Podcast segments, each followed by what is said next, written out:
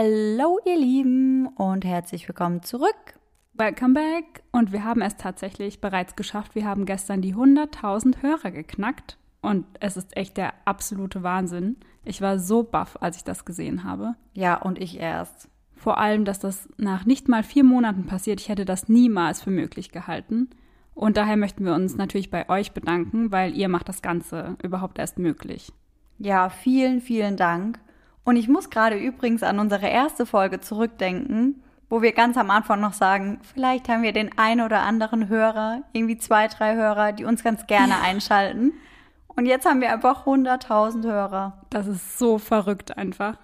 Und wir freuen uns, dass ihr ja offensichtlich heute auch wieder mit dabei seid. Und ich bin schon super, super gespannt, welchen Fall uns Sarah heute vorstellen wird. Ja, unser heutiger Fall wird wahrscheinlich dem einen oder anderen wieder schlaflose Nächte bescheren. Denn unser heutiger Fall ist offiziell ein gelöster Fall. Offiziell ist es ein Unfall. Aber ich bin mir da nicht ganz so sicher, sage ich vorab. Und es geht nicht nur mir so. Die Leiche eines Schülers wird in einer senkrecht aufgerollten Turnmatte in der schuleigenen Turnhalle gefunden. Kopf über. Eine viermonatige Untersuchung durch das zuständige Polizeipräsidium entscheidet, dass es sich bei dem Tod um einen Unfall handelt. Und die Autopsie ergibt, dass die Todesursache eine positionelle Asphyxie war.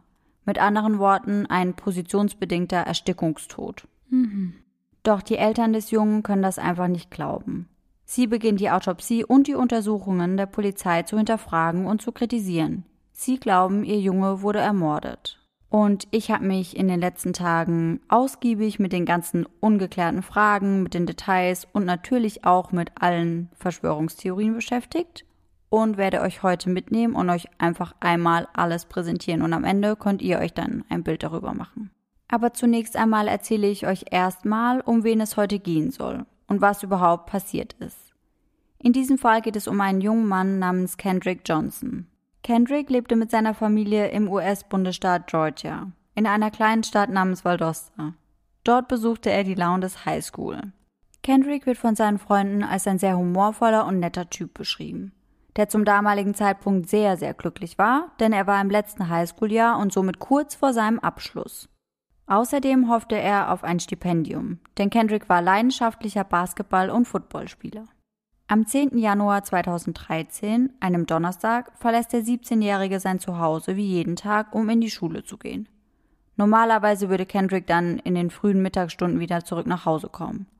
Doch an diesem Tag erzählt er seiner Mutter noch am Frühstückstisch, also noch bevor er das Haus verlässt, dass er heute etwas später nach Hause kommen wird. Denn in der Schule findet ein Footballspiel nach dem Unterricht statt und das möchte sich Kendrick natürlich nicht entgehen lassen. Als Kendrick am frühen Abend aber immer noch nicht zu Hause ist, macht sich seine Mutter langsam Gedanken. Natürlich denkt sie sich zunächst, dass so ein Footballspiel auch mal etwas länger gehen kann oder dass er sich möglicherweise noch mit Freunden unterhalten und einfach verquatscht hat. Aber es kommt ihr trotzdem etwas merkwürdig vor. Und es wird immer, immer später. Irgendwann ist es dann Abend und Kendrick ist immer noch nicht da. Und das war komisch, denn seine Mutter sagt, dass Kendrick ansonsten immer anruft, wenn er doch etwas länger unterwegs ist als geplant. Aber sie hört den ganzen Abend nichts von ihm. Und als sie dann versucht, ihn anzurufen, erreicht sie ihn auch nicht. Um kurz nach 22 Uhr beschließt Kendricks Mutter dann zur Highschool zu fahren, um zu sehen, was da los ist. Mittlerweile macht sie sich sehr, sehr große Sorgen und ich kann das nachvollziehen. Ich glaube, bei meiner Mama wäre es wahrscheinlich nicht anders. Ja, total. Vor allem, wenn derjenige dann auch nicht ans Handy geht. Eben, also spätestens dann wird sich meine Mama dann auch Gedanken machen. Auf jeden Fall. Kendricks Mutter fährt also direkt zur Highschool, doch als sie dort ankommt, findet sie nichts. Das Footballspiel ist seit vielen, vielen Stunden vorbei und es sind längst keine Schüler mehr rund um das Schulgelände zu sehen. Sie fährt dann trotzdem noch etwas um das Schulgelände herum, in der Hoffnung, Kendrick irgendwo mit Freunden anzutreffen oder allgemein Schüler zu finden, die ihr vielleicht sagen können, wo ihr Sohn ist. Aber weit und breit ist niemand zu sehen. Oh nein. Und eine halbe Stunde später beschließt sie dann gemeinsam mit ihrem Mann, die Polizei einzuschalten. Sie hat ein sehr ungutes Gefühl und ist sich sicher, dass da irgendetwas nicht stimmt. Doch die Polizei beruhigt die Mutter zunächst einmal. Dieser hatte dem Beamten erzählt, dass es eben ein Footballspiel in der Schule gab, aber dass es trotzdem sehr ungewöhnlich für ihren Sohn war, dass dieser sich noch gar nicht gemeldet hat. Doch die Polizei ist der Meinung, dass Kendrick wahrscheinlich noch mit Freunden unterwegs ist. Die Polizei vermutet, dass er und seine Freunde vielleicht noch in eine Bar gegangen sind oder noch irgendwo etwas essen wollten. Er würde einfach etwas später nach Hause kommen als geplant und hätte vielleicht vergessen Bescheid zu geben oder hatte einfach kein Akku mehr. Vor allem, es ist ja auch wirklich sehr unwahrscheinlich, dass wirklich etwas passiert ist. Also ich glaube, in über 90 Prozent der Fällen tauchen die Jugendlichen wieder auf. Ja, eben. Also ich kann schon verstehen, dass die Polizei sagt, die Familie soll erstmal abwarten. Und das ist auch genau das, was sie ihnen in diesem Fall eben sagen. Sie sagen, sie sollen abwarten. Kendrick würde sich in den nächsten Stunden sicherlich melden, weil das eben erfahrungsgemäß immer so ist. Ja. Trotzdem nimmt die Polizei an diesem Abend, also dem 13. Januar 2013, die Vermisstenanzeige von Kendrick routinemäßig auf. Doch in diesem Fall kommt es anders, als die Polizei vermutet. Kendrick kommt die ganze Nacht nicht nach Hause. Und seine Mutter hält das einfach nicht mehr aus. Sie fährt am nächsten Tag wieder zu seiner Schule in der Hoffnung, Schüler anzutreffen, die am Vortag mit ihrem Sohn bei dem Spiel waren und vielleicht irgendetwas wüssten. Während seine Mutter Jackie Johnson sich auf dem Gelände der Schule umsieht und auch Schüler und Lehrer nach Kendrick befragt, beginnt in der Highschool der Sportunterricht. Die Schüler kommen nach und nach in die große Sporthalle der Schule. Sie beginnen sich aufzuwärmen und bereiten sich auf den bevorstehenden Unterricht vor. Plötzlich fällt einigen Schülern auf, dass aus der einen Ecke in der Turnhalle, in der die großen Sportmatten stehen, ein seltsamer Geruch kommt. Mhm. Im Nachhinein haben viele Schüler diesen Geruch als Geruch nach Blut beschrieben, aber auch nach Verwesung. Als die Schüler diesem Geruch nachgehen, sehen sie, dass aus einer der großen hohen Turnmatten eine Socke herausschaut. Zunächst halten sie das Ganze für einen blöden Scherz oder denken, irgendjemand hat halt eine Socke da hochgeworfen. Ja. Aber ihr müsst euch vorstellen, dass die Matte aufgerollt ist und dann quasi dort hinten an die Wand gestellt wurde und einige Schüler wollen der Sache dann auf den Grund gehen. Einige der Schüler legen die Matte also hin. Und dann merken sie, dass es kein Scherz ist, sondern dass in dieser Matte ein Mensch feststeckt. In dieser Matte steckt der Körper von Kendrick Johnson. Zu diesem Zeitpunkt ist er schon seit mehreren Stunden tot. Und ihr könnt euch vorstellen, was zu diesem Zeitpunkt dann in der Turnhalle los war. Die Schüler rasten natürlich vollkommen aus und bekommen extreme Panik. Ja. Und die Lehrkräfte werden dann hinzugerufen und die Polizei wird auch direkt verständigt. Außerdem wird umgehend die Schule abgeriegelt und geräumt. Die Turnhalle wird auch umgehend abgeriegelt. Schließlich könnte es sich hierbei ja um einen möglichen Tatort handeln. Denn zum aktuellen Zeitpunkt weiß ja niemand, was mit Kendrick passiert ist und wie er eben in diese Matte gekommen ist. Ja, dann haben sie aber direkt richtig reagiert in dem Moment, würde ich sagen. Ja, mehr oder weniger. Denn es gibt tatsächlich auch Bilder von Kendrick, wie er in dieser Matte liegt. Oh Gott.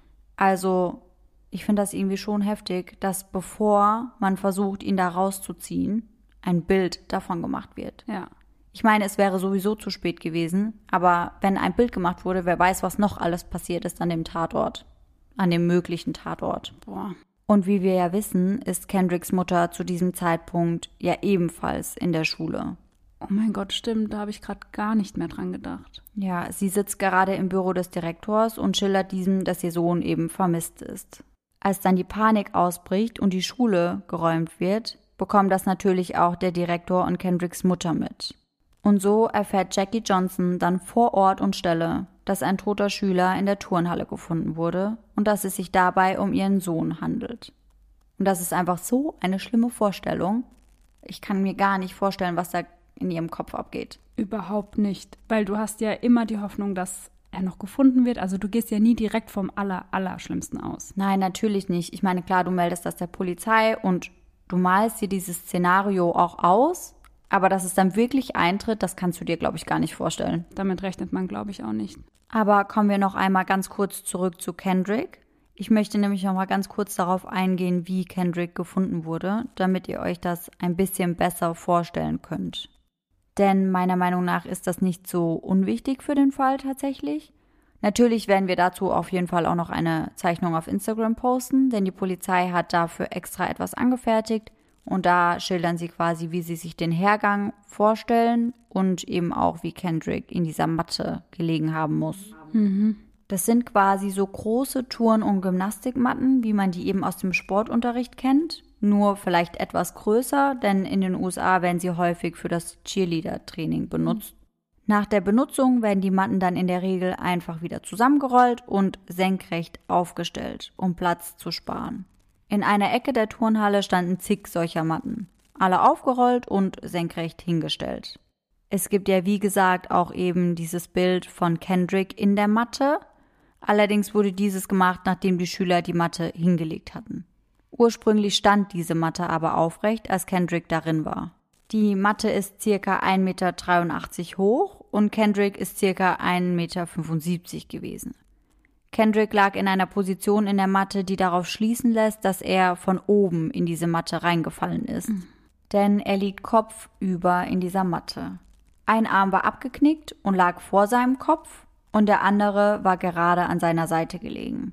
Also soll er in dieser Position in der Matte dann erstickt sein. Genau, also anscheinend konnte er sich aus dieser Position auch gar nicht mehr rausbewegen. Wie schrecklich muss das bitte sein? Ja, unfassbar.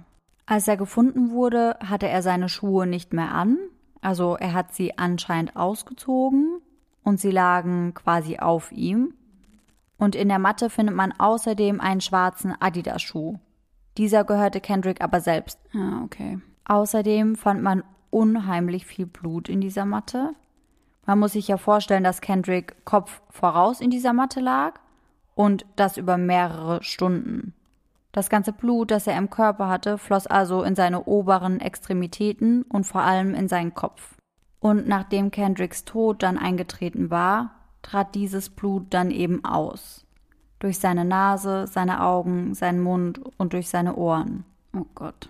Ja, das muss ein unheimlich schlimmes Bild gewesen sein. Und das ist eben auch der Grund, warum der ganze Boden in der Matte und die seitliche Matte voll mit Blut war. Vor allem, ich wusste gar nicht, dass das passiert, dass das Blut dann einfach aus dem Körper läuft.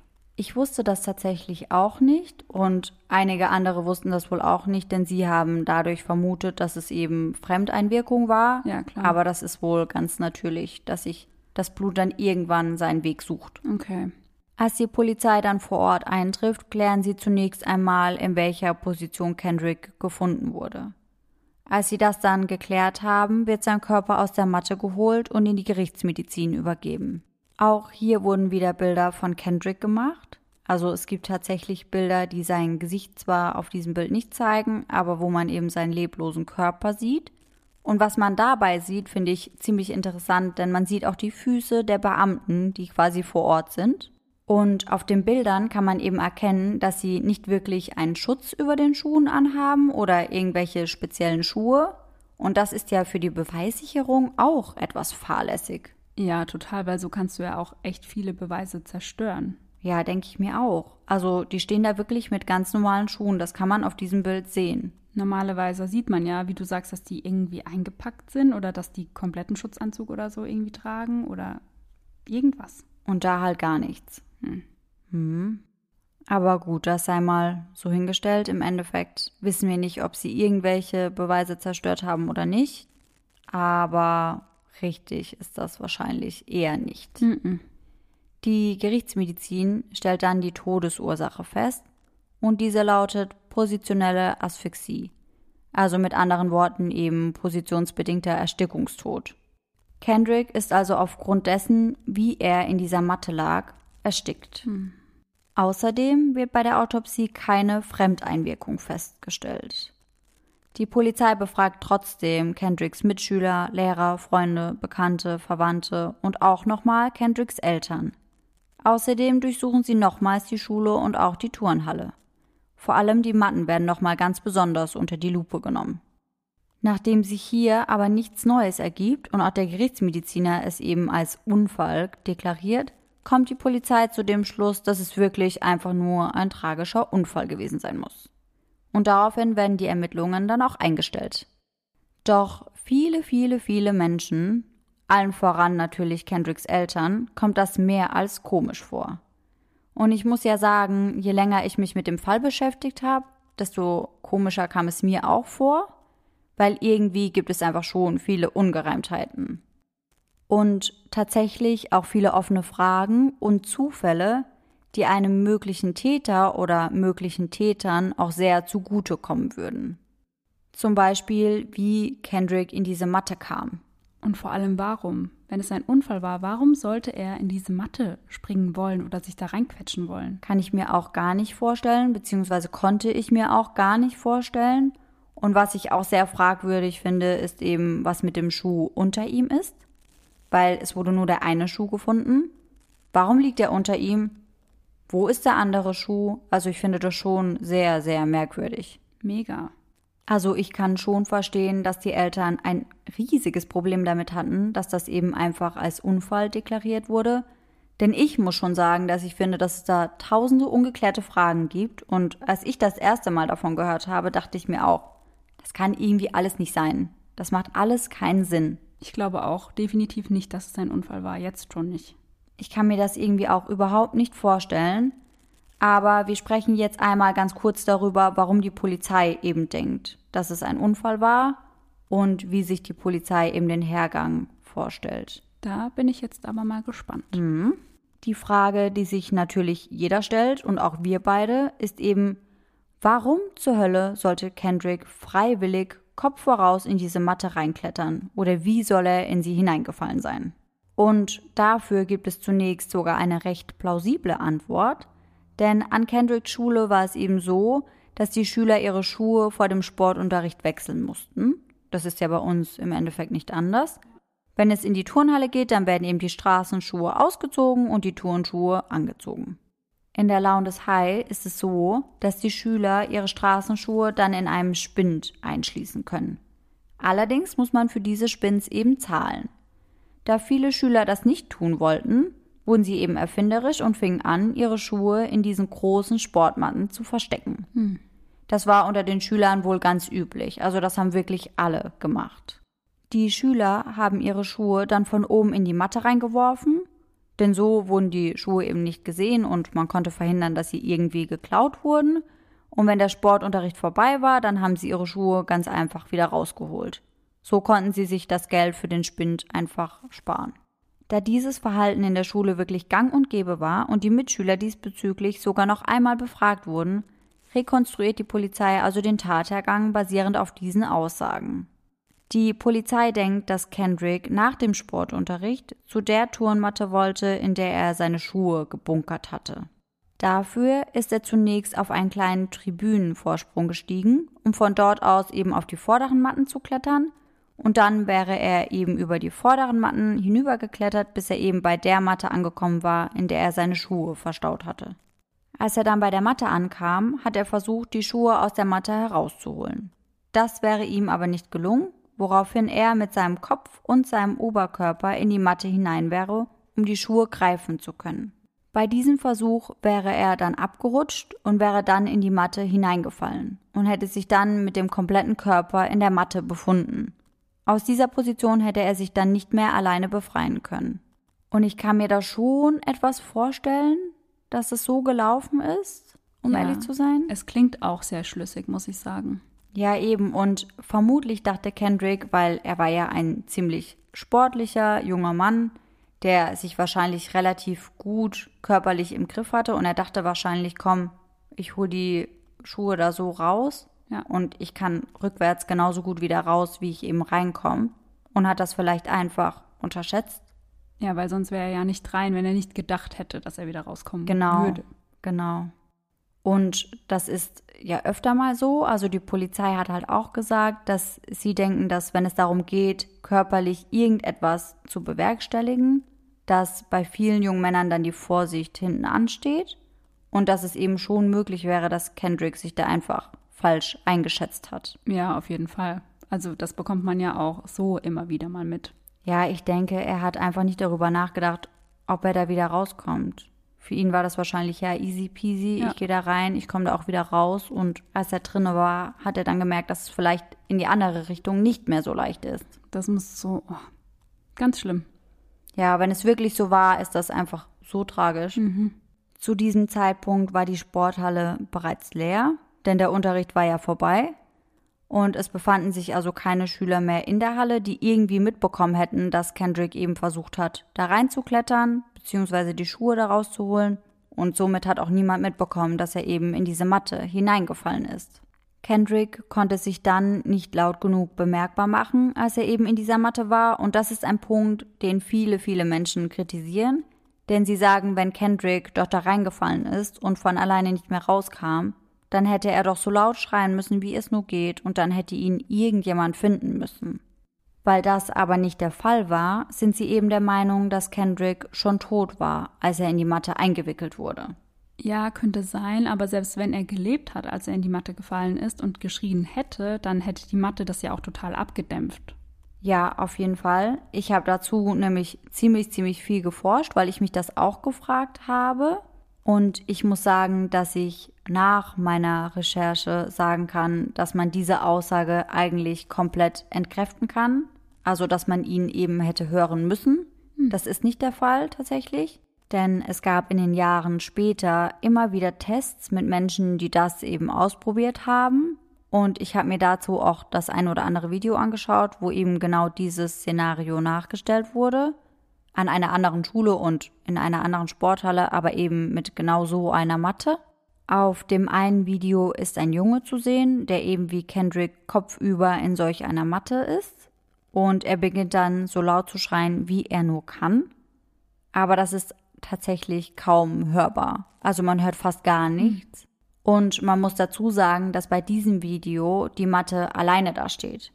Bei Kendrick war es ja so, dass die Matte von weiteren Matten umgeben war. Und ich denke, das hat Kendricks Schreie vielleicht nochmal zusätzlich gedämpft. Ja, hundertprozentig.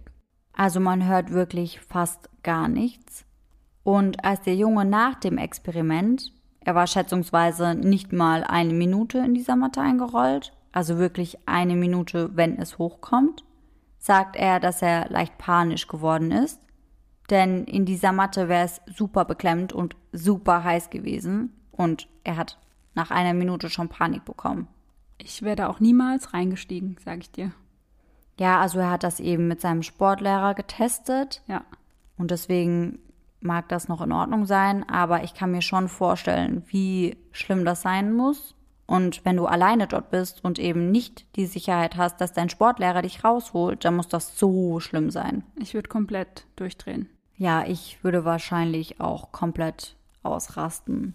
Und ich denke, dass es bei Kendrick wahrscheinlich nicht anders war. Aber wenn Kendrick versucht hat zu schreien, dann ist es wirklich nicht verwunderlich, dass niemand ihn gehört hat. Mhm.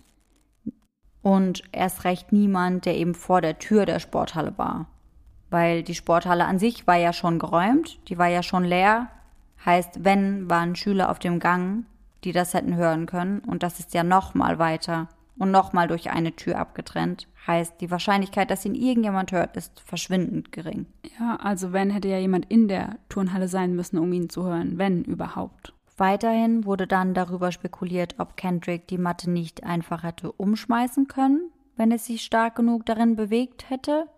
Doch das funktionierte in einigen Tests wohl auch nicht wirklich. Ich meine, die Matte war immerhin über 1,80 Meter hoch und dazu eben auch ziemlich, ziemlich schwer. Also die sind ja meistens sehr schwer. Also ja, kann ich mir auch nicht vorstellen, dass das funktioniert. Nein, hat es auch nicht. Außerdem konnte Kendrick sich in dieser Position kaum richtig hin und her bewegen, was das Ganze natürlich zusätzlich erschwert. Er kann ja gar keinen Schwung holen, um die Matte irgendwie umzustoßen. Ja, stimmt. Er schaffte es also weder auf sich aufmerksam zu machen, noch selbst aus der Matte zu kriechen. Und so ist Kendrick dann in dieser Position einfach erstickt. Zumindest ist das die Rekonstruktion der Polizei. Und ich muss sagen, aktuell klingt das für mich gar nicht mal so unlogisch. Gerade eben, weil ich auch diese Testvideos gesehen habe, aber das sehen eben sehr, sehr viele Leute komplett anders. Was meinst du denn, Laura? Also am Anfang war ich mir sehr sicher, dass es kein Unfall war, weil ich mich dann gefragt habe, wie soll er denn in die Matte gekommen sein und überhaupt. Aber die Fragen hast du ja dann eigentlich beantwortet oder die Polizei. Und ich finde das schon schlüssig. Also ja, ich kann mir auch vorstellen, dass es eben so gelaufen ist. Aber wie bereits erwähnt, gibt es noch einige Unstimmigkeiten und auf diese werde ich jetzt im Folgenden auch nochmal eingehen. Und dann bin ich gespannt, ob deine Meinung bei es könnte so passiert sein, bleibt oder ob sich das nochmal ändert. Dann bin ich auch gespannt. Die erste Frage, und das ist auch die aller, aller, allererste Frage, die ich mir gestellt habe, als ich die Unfalltheorie der Polizei gehört habe, ist, warum sollte Kendrick über diese Matten klettern und versuchen, von oben seine Schuhe aus der Matte rauszuholen? Warum wirft er die Matte nicht einfach um, nimmt sich seine Schuhe und stellt sie dann wieder auf? Das wäre doch viel, viel leichter gewesen. Also das Einzige, was das erklären würde, finde ich, ist, wenn er ein bisschen so verspielt drauf gewesen wäre und einfach so Lust hatte, da ein bisschen drauf rumzuhüpfen und einfach, ja, Spaß dabei hatte, so ein bisschen. Ja, kann ich mir schon vorstellen. Ich meine, klar, es gibt schon als mal Jungs, die dann da so ein bisschen, naja, ich weiß nicht, wie ich es ausdrücken soll, aber halt so ein bisschen lustiger unterwegs sind und Ja. dann da halt irgendwie so ein bisschen den Clown raushängen lassen. Und dass er das eben gemacht hat und deswegen da hochgeklettert ist. Aber macht man das nicht normalerweise eher, wenn die Freunde dabei sind? Macht man das alleine? Eigentlich, ja, also ich glaube, ich würde das alleine machen. Ja, ich kann es mir auch vorstellen, aber Aber ja, so, ja, es scheint jetzt auch nicht so total wahrscheinlich zu sein. Ja, weil ich meine, er musste danach ja wieder zum Unterricht. Er wollte einfach nur schnell seine Schuhe holen. Ob er sich dann wirklich den Riss gibt, ich weiß Ja. es nicht. Hm. Bin ich mir nicht sicher. Ich meine, klar, es könnte sein, aber Nicht so wahrscheinlich. ja, eher unwahrscheinlich. Außerdem kommt dann noch die Aussage eines Schulkamerads hinzu. Und mit diesem hatte sich Kendrick übrigens auch die Sportschuhe geteilt. Ach, warum das denn?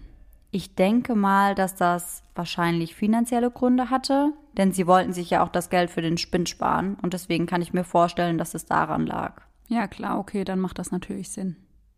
Und deswegen war es ja auch praktisch, dass sie diese Schuhe einfach in der Turnhalle gelassen haben, in diesen Matten, denn so konnte jeder, der die Schuhe gerade braucht, einfach zu dieser Matte gehen und konnte sie sich einfach rausnehmen. Macht Sinn. Ja, auf jeden Fall. Auf jeden Fall hat dieser Schulkamerad dann später in einem Interview gesagt, dass sie die Matten eigentlich immer angehoben haben, um die Schuhe dort rauszuholen. Also so, wie wir eigentlich schon vermutet haben, weil das Ja. so eben einfacher ist. Der nächste Punkt ist, dass die Matten einen Durchmesser von 37 Zentimetern haben. Also wenn sie eben aufgerollt sind. Kendrick hatte aber ein Schulter-zu-Schulter-Maß von 47 Zentimetern. Das heißt, er hätte so eigentlich gar nicht in diese Matte reinrutschen können. Wow, okay, das widerspricht der Unfalltheorie ja komplett. Ja, irgendwie schon.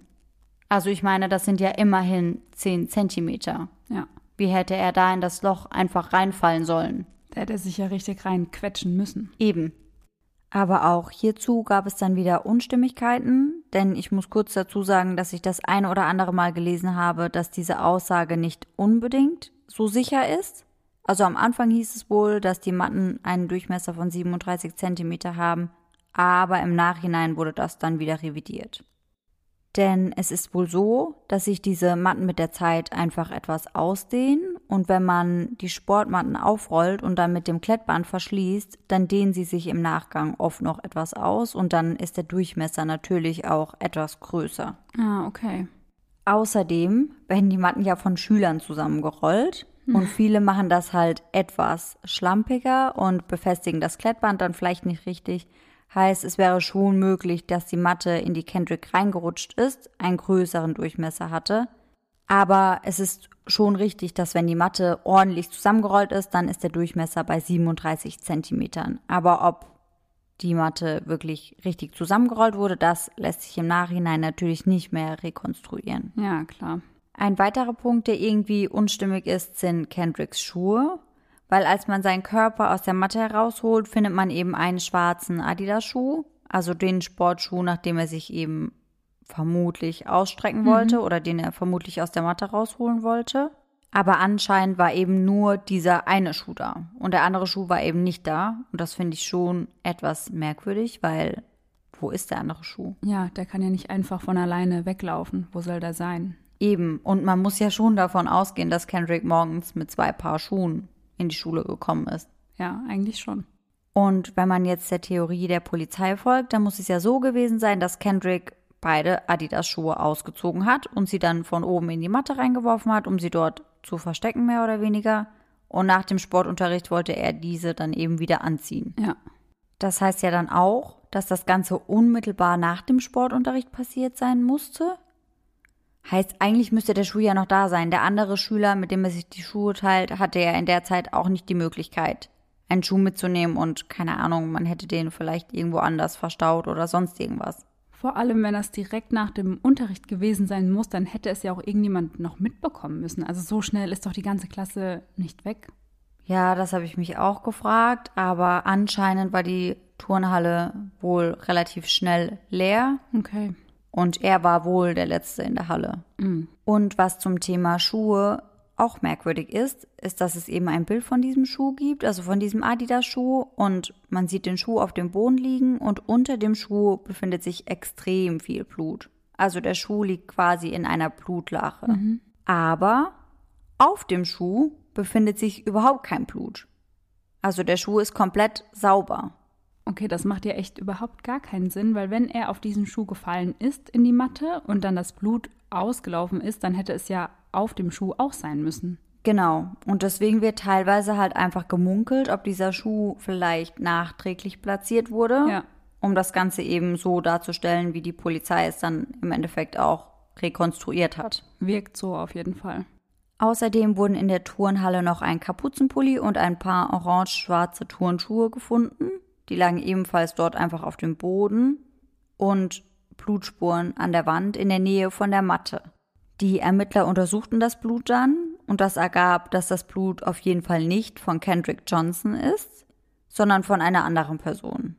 Allerdings wurde dieser Spur dann nicht weiter nachgegangen, weil sie eben meinten, das ist eine Sporthalle, wahrscheinlich sind das irgendwelche anderen älteren Spuren, also von irgendeiner Sportverletzung oder etwas ähnlichem und deswegen wurde diesem Hinweis nicht weiter nachgegangen. Aber müsste man nicht sehen, ob das älteres Blut ist oder neueres? Ja, habe ich mich auch gefragt. Tatsächlich habe ich dazu auch nicht wirklich richtig viel rausgefunden, aber anscheinend hat die Polizei das so eingestuft, dass es eben älteres ist und deswegen wurde da nicht weiter geschaut. Okay. Und was jetzt noch hinzukommt, die Turnschuhe, die orange-schwarzen Turnschuhe und der Kapuzenpulli wurden nicht als Beweismittel mitgenommen. Die wurden einfach dort liegen gelassen. Waren das seine Sachen oder? Nein, es waren nicht seine Sachen. Ah, okay. Also von einem anderen Schüler. Dann müsste es ja also als Beweismittel mitgenommen werden. Ja, würde ich auch behaupten, weil es war ja dann möglich, dass vielleicht nicht nur Kendrick noch in der Turnhalle war, sondern ein weiterer Schüler, das dann vielleicht irgendwie eskaliert ist und der andere Schüler deswegen halt abgehauen ist und seine Sachen zurückgelassen hat. Ja, eben. Und ich konnte bis heute auch nicht herausfinden, von wem eben dieser Pulli und diese Schuhe waren, aber wie gesagt, die Polizei selbst ist diesem Hinweis ja nicht mal nachgegangen. Na super. Und jetzt kommen wir zu dem Punkt, der wohl die meisten Leute an dieser ganzen Unfalltheorie zweifeln lässt, und das sind die Videobeweise. Viele Schulen in den USA sind ja mittlerweile videoüberwacht, zumindest stellenweise videoüberwacht und so auch die Highschool, auf der Kendrick war. Auf den Videoaufnahmen des besagten Tages kann man eben sehen, wie Kendrick Johnson an diesem Tag in die Schule geht. Man sieht ihn auf den Gängen, sie zeigen, wie Kendrick den ganzen Tag dort unterwegs ist. Aber es gibt ein kleines Problem mit diesen Aufnahmen. Zunächst einmal waren die Kameras, die eben in der Turnhalle befestigt waren und auf die Matten gerichtet waren, sehr unscharf, was natürlich schon mal schlecht ist. Ja. Auf diesen Aufnahmen sieht man, wie Kendrick Johnson die Turnhalle betritt. Man sieht auch, wie er durch die Halle läuft und für ein paar Sekunden sogar durch die Turnhalle joggt. Im Hintergrund sieht man noch einen weiteren Schüler, der ebenfalls durch die Turnhalle läuft. In dem Moment, in dem Kendrick aus dem Bild rausläuft, müsste die andere Kamera auf der hinteren Seite der Turnhalle Kendrick zeigen. Man müsste ihn auf diesen Aufnahmen sehen. Das heißt, Kendrick läuft quasi aus der einen Kameraperspektive raus und in die andere hinein. Aber dort sieht man ihn nicht mehr. Was? Ja, genau. Also stattdessen macht das Bild der ersten Kamera einen Sprung und plötzlich ist auch der andere Schüler verschwunden, der im Hintergrund zu sehen war. Und der war mitten im Bild. Also er ist nicht aus der Kameraperspektive rausgelaufen wie Kendrick. Also dieser Schüler verschwindet dann einfach sprunghaft, aber dafür tauchen ein paar andere Schüler auf, die vorher noch nicht da waren und auch auf einmal mitten im Bild zu sehen sind. Okay, dann muss da aber ja irgendjemand dran rumgeschnitten haben. Ja, also für mich sieht das ehrlich gesagt auch aus wie ein klassischer Videoschnitt. Ja. Ich kann mir das nicht anders erklären.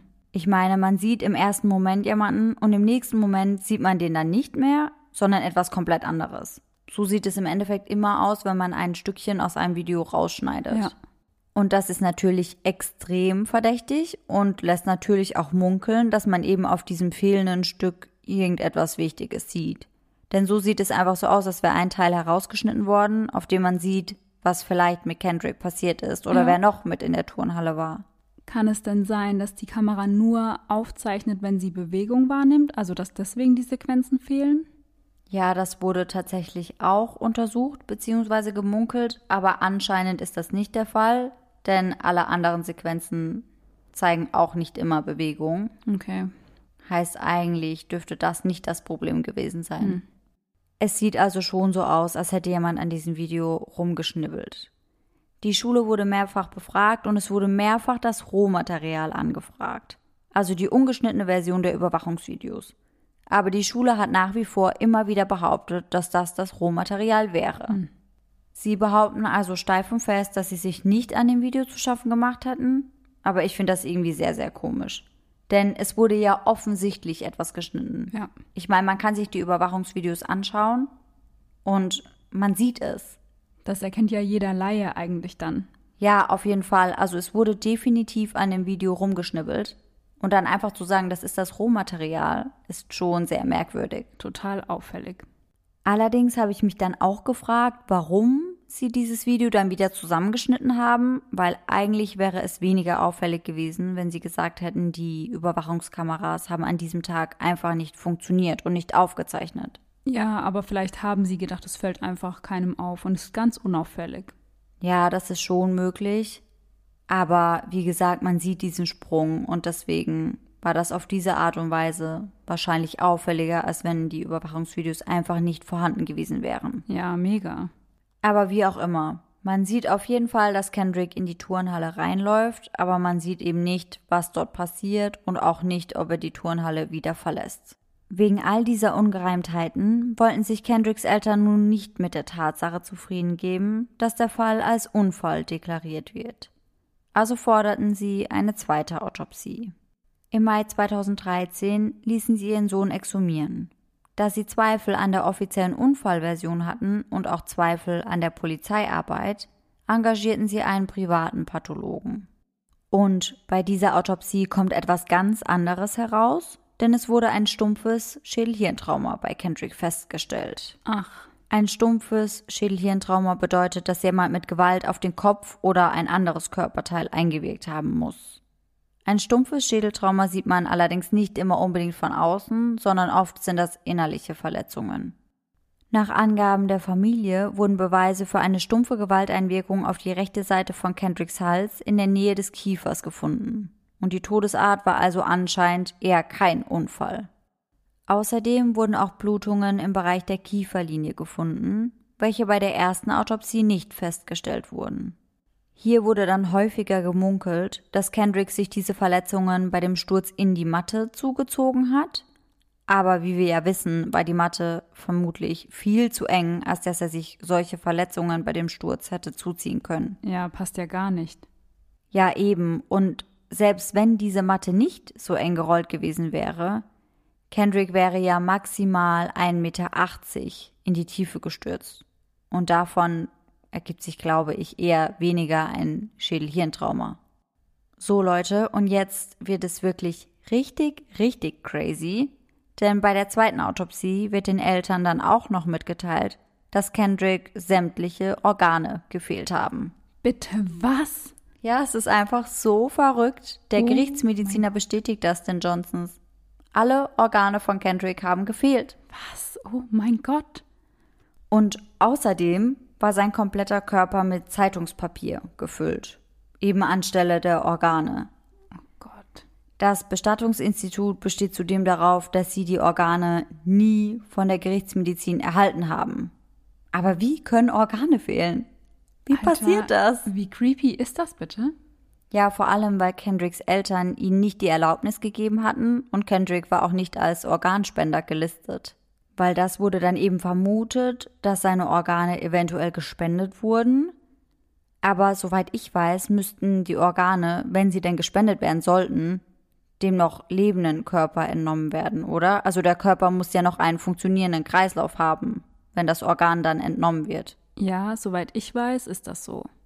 Also es wird doch definitiv nichts am Körper, der bereits seit Stunden tot ist, Nee. ein Organ entnommen und dann gespendet. Also ich kenne mich damit wirklich nicht zu 100% aus, aber das ist absolut schwachsinnig. Vor allem dann wirklich alle Organe. Ja, eben. Und die waren ja, wie gesagt, er war tot. Die Organe waren zu dem Zeitpunkt ja überhaupt nicht mehr ausreichend mit Blut versorgt. Ja. Das macht einfach keinen Sinn. Null. Aber es wird behauptet, dass die Organe, bevor Kendrick zum Bestattungsinstitut geschickt wurde, wieder eingesetzt wurden. Aber wo sind sie dann? Die können ja nicht einfach so verschwinden. Eben. Der Gerichtsmediziner sagt dann, dass die Organe nicht an das Bestattungsinstitut geschickt wurden, weil sie zu stark zersetzt gewesen wären und stattdessen vorher entsorgt wurden. Also egal wie diese Organe verschwunden sind, Fakt ist, dass sie eben weg sind. Die Organe sind einfach verloren gegangen und das muss man sich erstmal vorstellen. Auf jeden Fall war es so natürlich nicht mehr möglich, die Organe bei der zweiten Autopsie nochmal zu untersuchen. Was schon auch sehr auffällig ist, finde ich. Ja, sehe ich auch so. Also die Eltern haben das auch für einen Versuch, das Ganze zu vertuschen gehalten. Ja. Aber mal die fehlenden Organe außer Acht gelassen. Man darf ja nicht vergessen, dass wir immer noch das stumpfe Schädel-Hirntrauma haben, das bei der ersten Autopsie nicht festgestellt wurde, sondern erst bei der zweiten. Eigentlich würde man nun vermuten, meiner Meinung nach, dass die Polizei die Ermittlungen wieder aufnimmt. Doch Fehlanzeige. Die Polizei bleibt bei ihrer Unfalltheorie. Und der Familie bleibt eigentlich nichts anderes übrig, als das einfach so hinzunehmen. Ich meine, sie können nichts tun. Wie schrecklich für die Eltern, wenn du eigentlich wirklich weißt, dass da irgendwas passiert sein muss und du wirst es aber einfach nicht herausfinden. Ja, ich finde das auch so, so einen schlimmen Gedanken. Doch im Januar 2014 erreicht die Polizei dann eine anonyme E-Mail, in der ein Mädchen behauptet, Informationen darüber zu haben, was Kendrick Johnson wirklich passiert ist. Die E-Mail wurde Ende Januar an die Polizei geschickt und darin wird behauptet, dass Kendrick von einem ehemaligen Freund und Klassenkameraden getötet wurde. Ein Sprecher der Polizei sagte später, dass die Ermittler den Verfasser der E-Mail ermitteln konnten und ihn dann zusammen mit ein paar anderen Schülern, auf die in dem Schreiben Bezug genommen wird, befragt hätten. Doch die Ermittler kommen zu dem Schluss, dass keine der Informationen in der Mail wirklich glaubwürdig seien. Letztendlich stellt sich die Mail als reiner Schulhofgossip heraus und dabei bleibt es dann auch. Sie sagen aber auch, dass hinter dieser Mail eben keine böse Absicht steckte, sondern dass das Mädchen die Mail geschickt hatte, weil sie immer wieder diese Gerüchte gehört hat und das Bedürfnis verspürte, diese eben einfach zu melden. Gegen das Mädchen, das die E-Mail verschickt hatte, wird also keine Strafanzeige gestellt. Die Mutter der in der E-Mail genannten Jungs sagte, ihre Söhne seien vorgeladen worden, aber hätten nichts ausgesagt.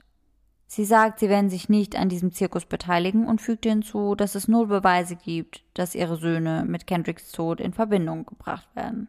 Vor allem das als Zirkus zu bezeichnen, finde ich schon unterste Schublade, ehrlich gesagt. Ja, das habe ich mir auch gedacht. Also ich finde, diese Aussage hätte man schon etwas schöner verpacken können. Ja. Aber wenn wir jetzt schon mal bei der Theorie Mord sind, wenn man jetzt wirklich davon ausgeht, dass Kendricks Tod kein Unfall war, dann impliziert das ja eben, dass es ein Verbrechen war.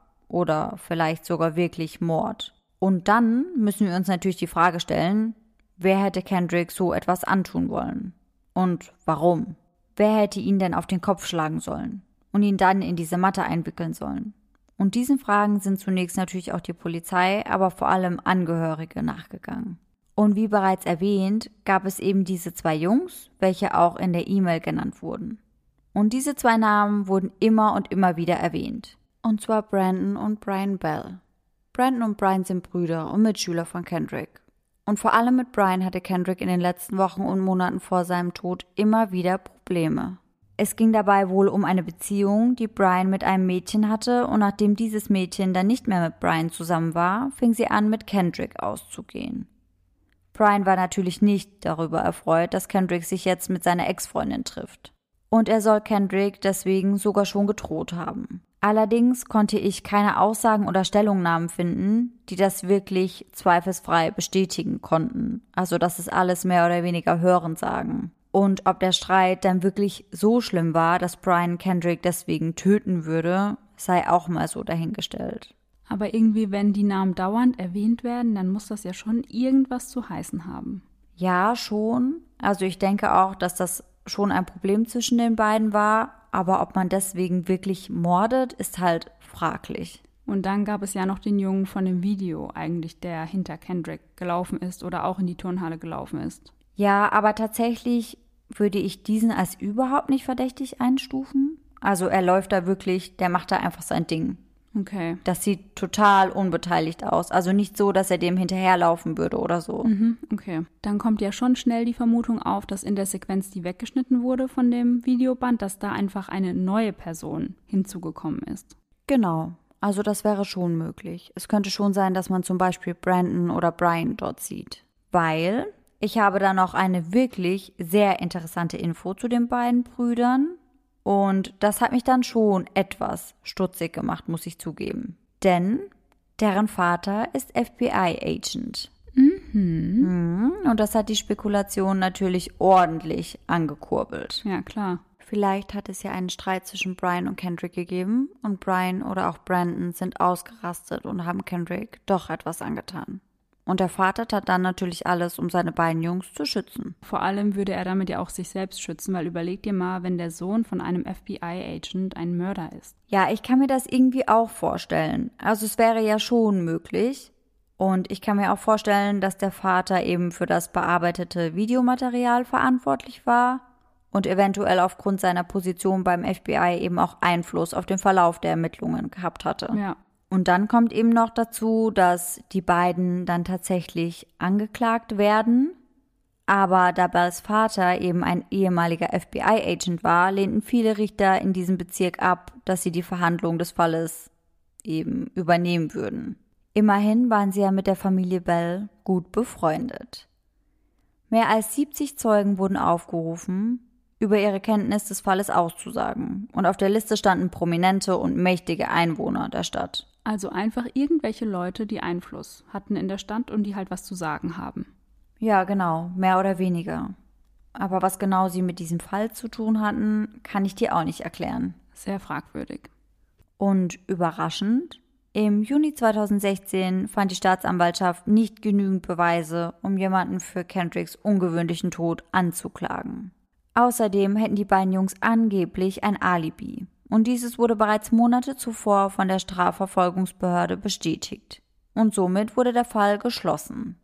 Trotzdem verfolgte die Familie Johnson eine Klage über 100 Millionen Dollar gegen das GBI, Bezirks- und Schulbeamte sowie gegen Rick Bell und seine Söhne Brian und Brandon. Im Jahr 2017 kommt es dann zu einem herben Rückschlag. Ein Richter hat Kenneth und Jackie Johnson angewiesen, 300.000 Dollar an Anwaltskosten an diejenigen zu zahlen, die sie der Vertuschung des Todes ihres Sohnes beschuldigt hatten. Oh, nicht im Ernst. Ja, und das ist natürlich ein finanzieller Schlag, der eben schon schlimme Auswirkungen auf die Familie hatte. Ja. Und das, obwohl sie ja nur Antworten haben wollten. Im Juni 2018 wurde die Leiche von Kendrick Johnson trotzdem ein zweites Mal exhumiert und eine dritte Autopsie wurde durchgeführt. Die Ergebnisse der zweiten Autopsie, dass Kendricks Tod eben kein Unfall war und durch stumpfe Gewalteinwirkung verursacht wurde, wurden erneut bestätigt. Vermutlich wurde er mit einer 45 Pfund Kurzhantel in den Nacken geschlagen. Die Eltern von Kendrick Johnson hofften, dass die Ergebnisse dieser dritten Autopsie, die vermutlich manipulierten Überwachungskameraaufnahmen und die falsche Handhabung von Beweisen am Tatort ausreichen würden, um den Fall ihres Sohnes wieder neu aufzunehmen. Seit Mai 2019 hat die Familie deswegen eine weitere Klage gegen das Bestattungsinstitut eingereicht. Zum Fall Kendrick Johnson gibt es seither aber keine weitere Aktualisierung.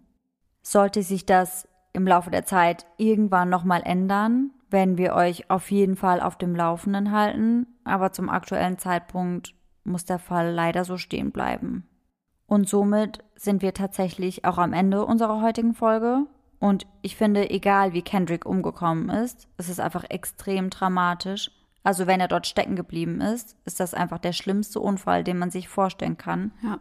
Und wenn es Mord war, ist es einfach so frustrierend, dass niemand dafür belangt wird. Vor allem frage ich mich halt, was musste noch alles an Beweisen da sein, dass die Ermittlungen wieder aufgenommen werden? Ja, das frage ich mich tatsächlich auch. Und deswegen erscheint mir die Theorie, dass der FBI-Vater eben doch etwas damit zu tun hat, schon als recht logisch. Ja, total. Also ich glaube irgendwie, also ich bin der festen Überzeugung, dass der irgendwas damit zu tun haben muss. Ja, es wäre schon recht naheliegend. Ja.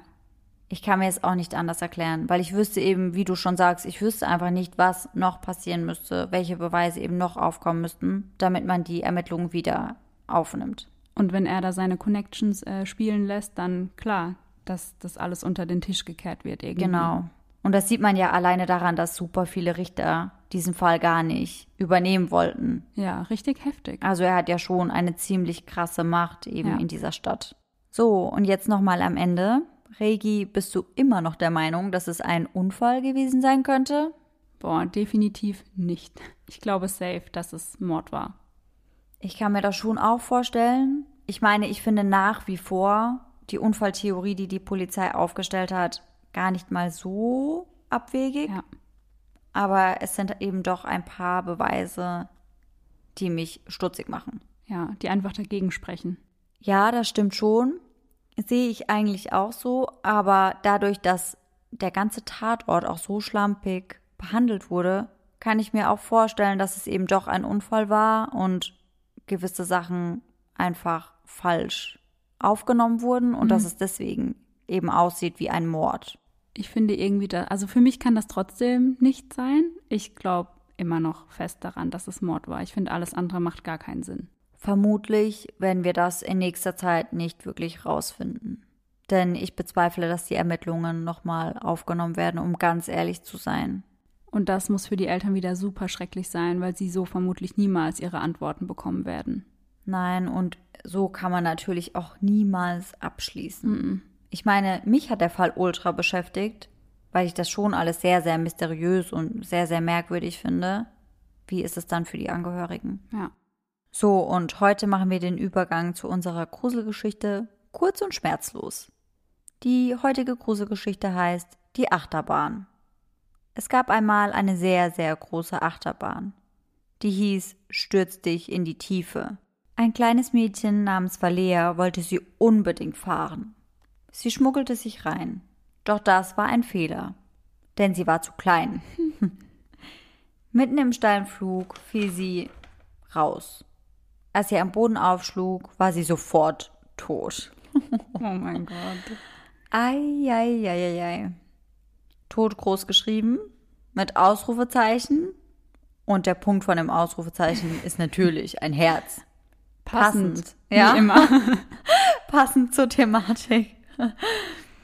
Eine Woche später, als es ein altes Ehepaar fuhr, die sich unbedingt umbringen wollten. Was?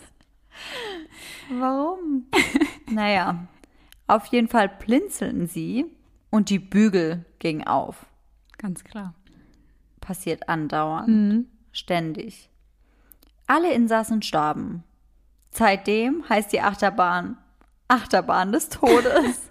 Vor allem, die Achterbahn wird nicht geschlossen, sie wird einfach umbenannt. Ja, natürlich. Warum Logisch. sollte man diese Attraktion denn schließen? natürlich wie immer geschrieben von Laura Regenauer. Ja. Und das Bild von dieser wie immer unfassbar tollen, fesselnden Geschichte findet ihr auf unserer Instagram-Seite. Eiserndedag.der Podcast. so, und jetzt sind wir auch schon wieder am Ende unserer heutigen Folge. Also ihr Lieben, wir hoffen, dass wir uns alle nächsten Sonntag wieder hören und bis dahin schöne Träume. Bis dann. Tschüss. Tschüssi.